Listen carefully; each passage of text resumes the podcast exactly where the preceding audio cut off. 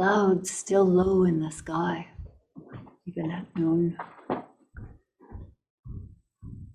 Ferns, which were so green in the spring and the summer,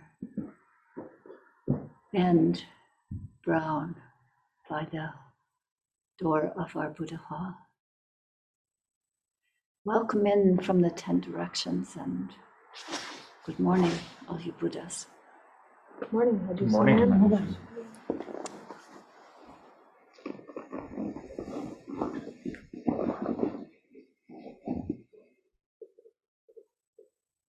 Precious, precious, precious. I remember that word from The Hobbit.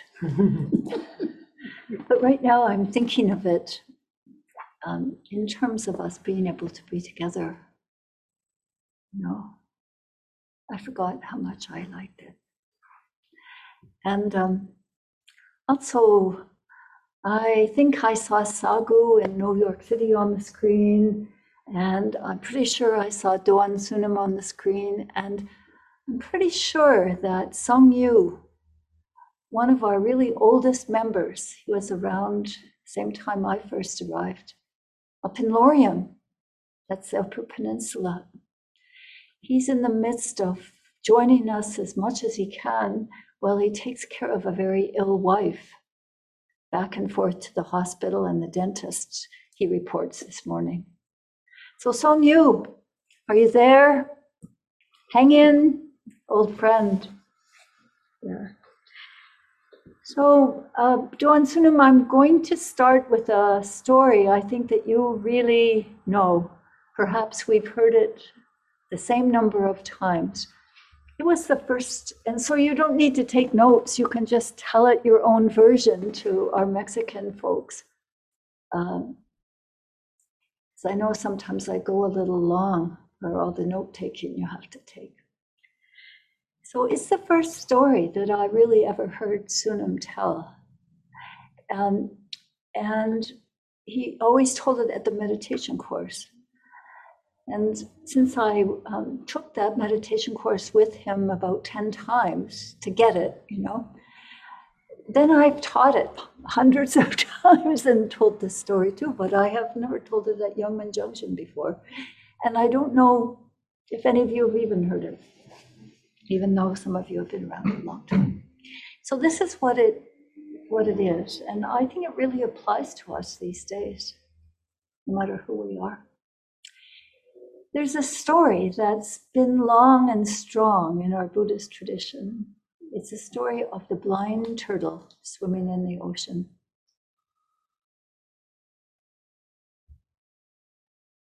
And this turtle is swimming and swimming through all kinds of conditions,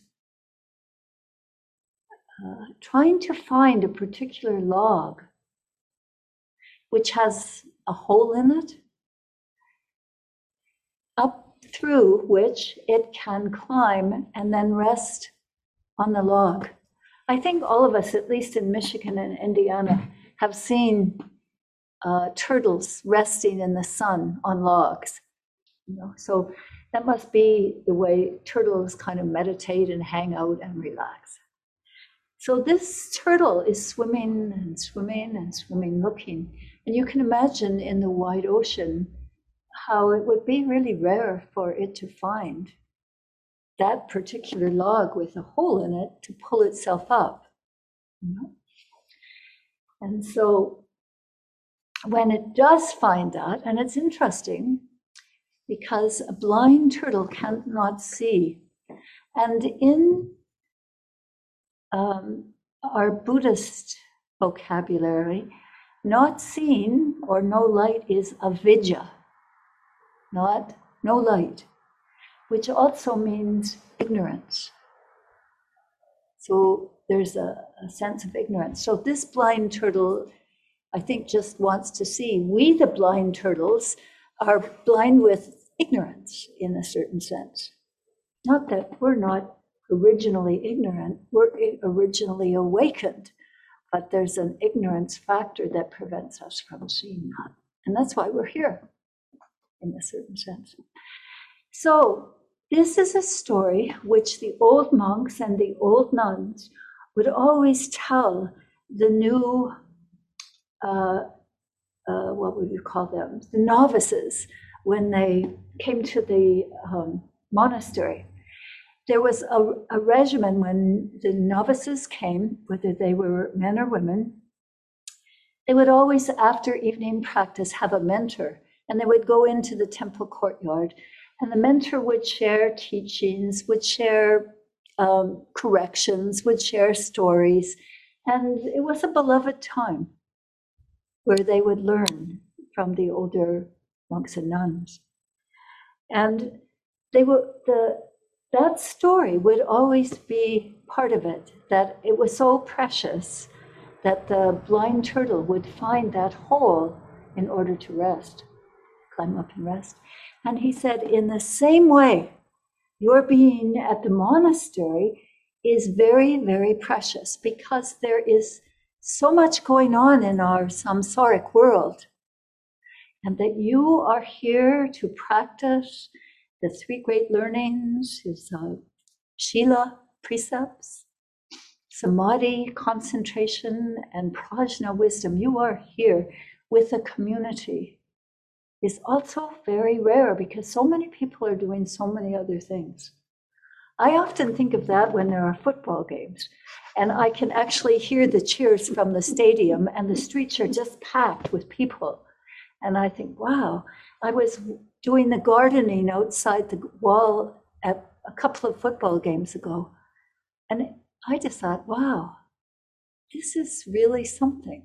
you know, and we put it out to our world um, that there's a big ocean of samsara. And for us, now, us, we are not the novices, but we need to keep the novice spirit. We are very fortunate it's kind of rare. I mean, how, what percentage of people are doing this kind of thing right now? But here we are. So we must really appreciate this precious opportunity that we made the choice to be present at today. Me?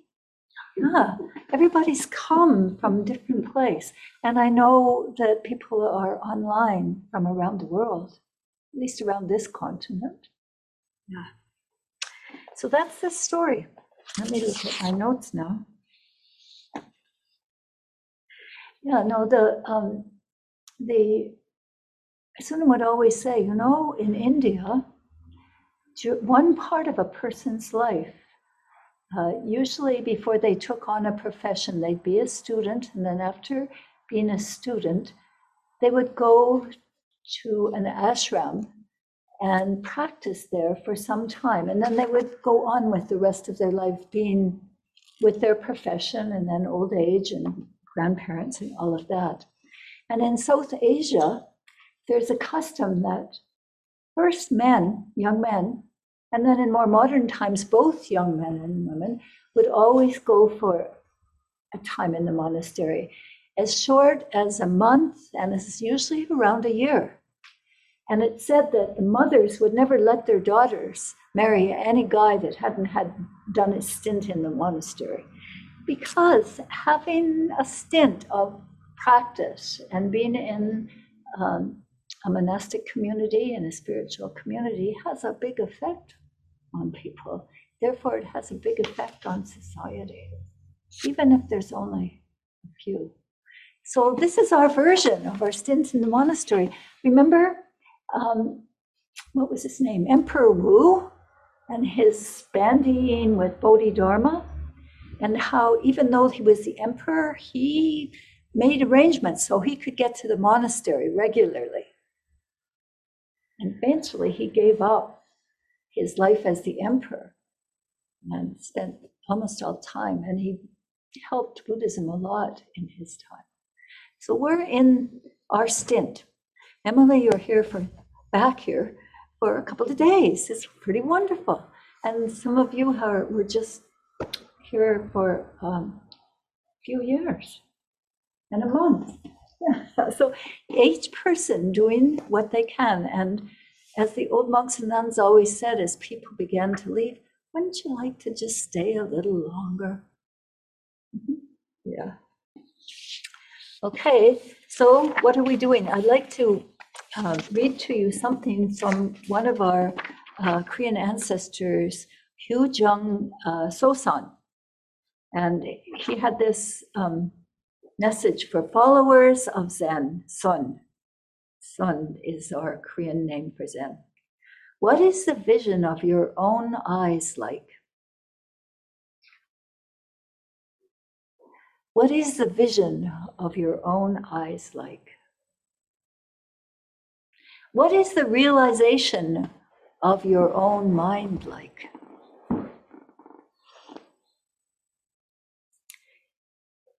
In the teachings, it is said, from the outset, everything is calm.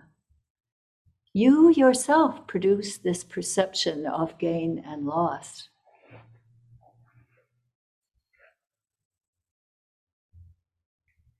Your mind from the outset has been level. You yourself produce this incorrect view of common person sage. Is this not a case of your going crazy? I'll read it one more time. I should send it to you to Unsunam because I know it will be hard for you to get it all. But let's just take this in. What is the vision of your own eyes like? Hmm. Sometimes you think things and wow, you react. What is the realization of your own mind like?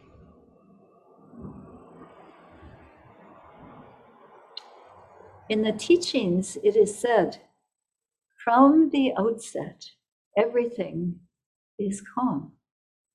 You yourself produce this perception of gain and loss. Your mind from the outset has been level. You yourself produced this incorrect view of common person sage. Is this not a case of your going crazy? I think that's my favorite line. because kind of makes us smile a little bit uh, at ourselves, and we always have to because of all the ways we sometimes see things and things that we get in our minds. Oh my gosh, look at me right now. Yeah. So, from the outset, everything you do is calm.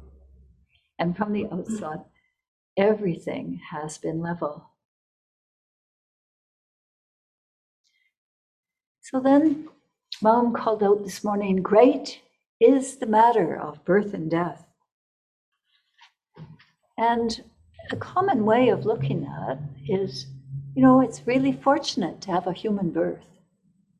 So that is great. And no matter who we are, whatever our human body is like, it's really a gift. So it's great. And great is the matter of death. And we think of death as the death of our body. But really, it's more than that. It's when we have the death of our ego.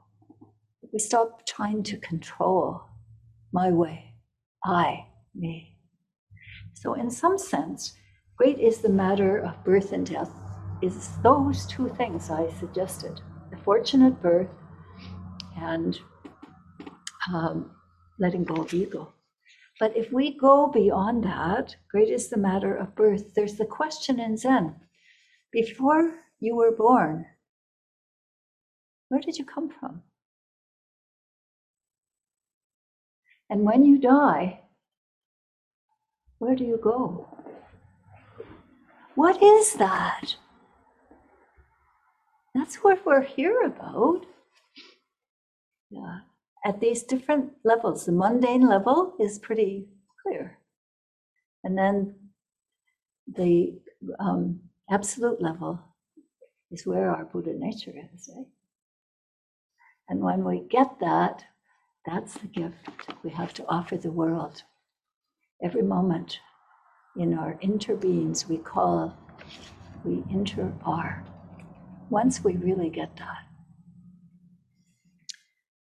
So, our Yong Maeng Jong Jin, right here, Ann Arbor, Michigan, October 7th, 2021, is about the spirit of continuous practice. That means doing your practice all the time. And people always say, that's impossible. So that's why it's called continuous practice, because you continue to come back to it. You know? That all of a sudden, you just start again. So whether it's your hwadu practice, your breath practice, whatever practice you're doing, you keep picking it up, keep picking it up. It's really important to do that. And I think it can be done more than we think. Right here in each very moment. If we can find ways to remind ourselves. So the first thing is continuous practice.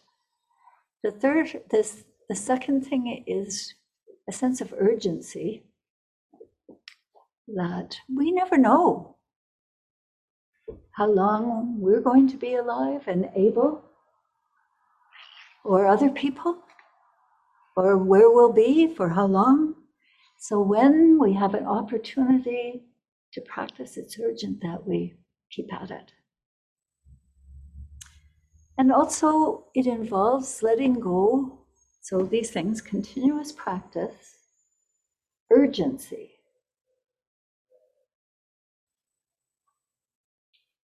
and going beyond the knowing mind. So just learning to value, don't know. I think sometimes we feel badly if we have to say we don't know, but it's really actually a wonderful thing because it allows us then to not rely on our rational mind, but to leave space for a greater mind, our Buddha mind, our intuitive mind. You asked about magic, Mo. She said, oh, this practice doesn't have any magic. And so I like that, that she said that and grumbled. that, that, um, that you, it just means that you're not looking at it with a little more, enough urgency and unknowing that you're trying to be too smart and too controlling. So this is a we, this is a matter of continuous practice, urgency, and don't know, don't know. A lot of times, uh, for my working with my don't know mind, I've learned to really value it. Um, is that when I have an issue, that I cannot figure out. And I've, they say when you can't figure out something, it's like a mouse going in a horn, you know, a, a cow's horn. It gets the end and it can't get anywhere and struggles around and there. That's when you just can't figure out something. That's a little example in our tradition. You get stuck at the end of a cow's horn. So when you get in a place like that, there's a, a way, just let go of your knowing mind and say, okay, Buddhas and Bodhisattvas, I like to hear a little magic now. Mm-hmm. And when you let go of that mind that seems to know so much, that's when the magic can come in. And I mean just an intuitive wisdom that helps us to deal with, with our part of the ocean that we're swimming and swimming in. Yeah. So just here, just now, just this.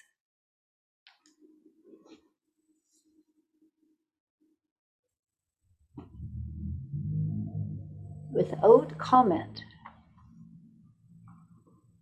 come back to your practice work. Call it practice work. Over and over again. Just here, just now, just this. Everywhere your feet take you. Without comment. I like this, I don't like this. Oh, oh, uh. Come back to your practice work over and over again. In the great work of knowing deeply, intervene. When we know that, we sure know a lot. And we become the hands and eyes of Kwan Seum Bosal. Amen. So we have about a half an hour more of meditation now. So I encourage you to go back with that just here, just now, just this, with this breath. No comments, just keep coming back to it over and over again. Yeah, and, and think of that phrase from that I like so much. Uh, is this not a case of you're going crazy? So if you feel like it's like that for you, then just go back to your practice. okay,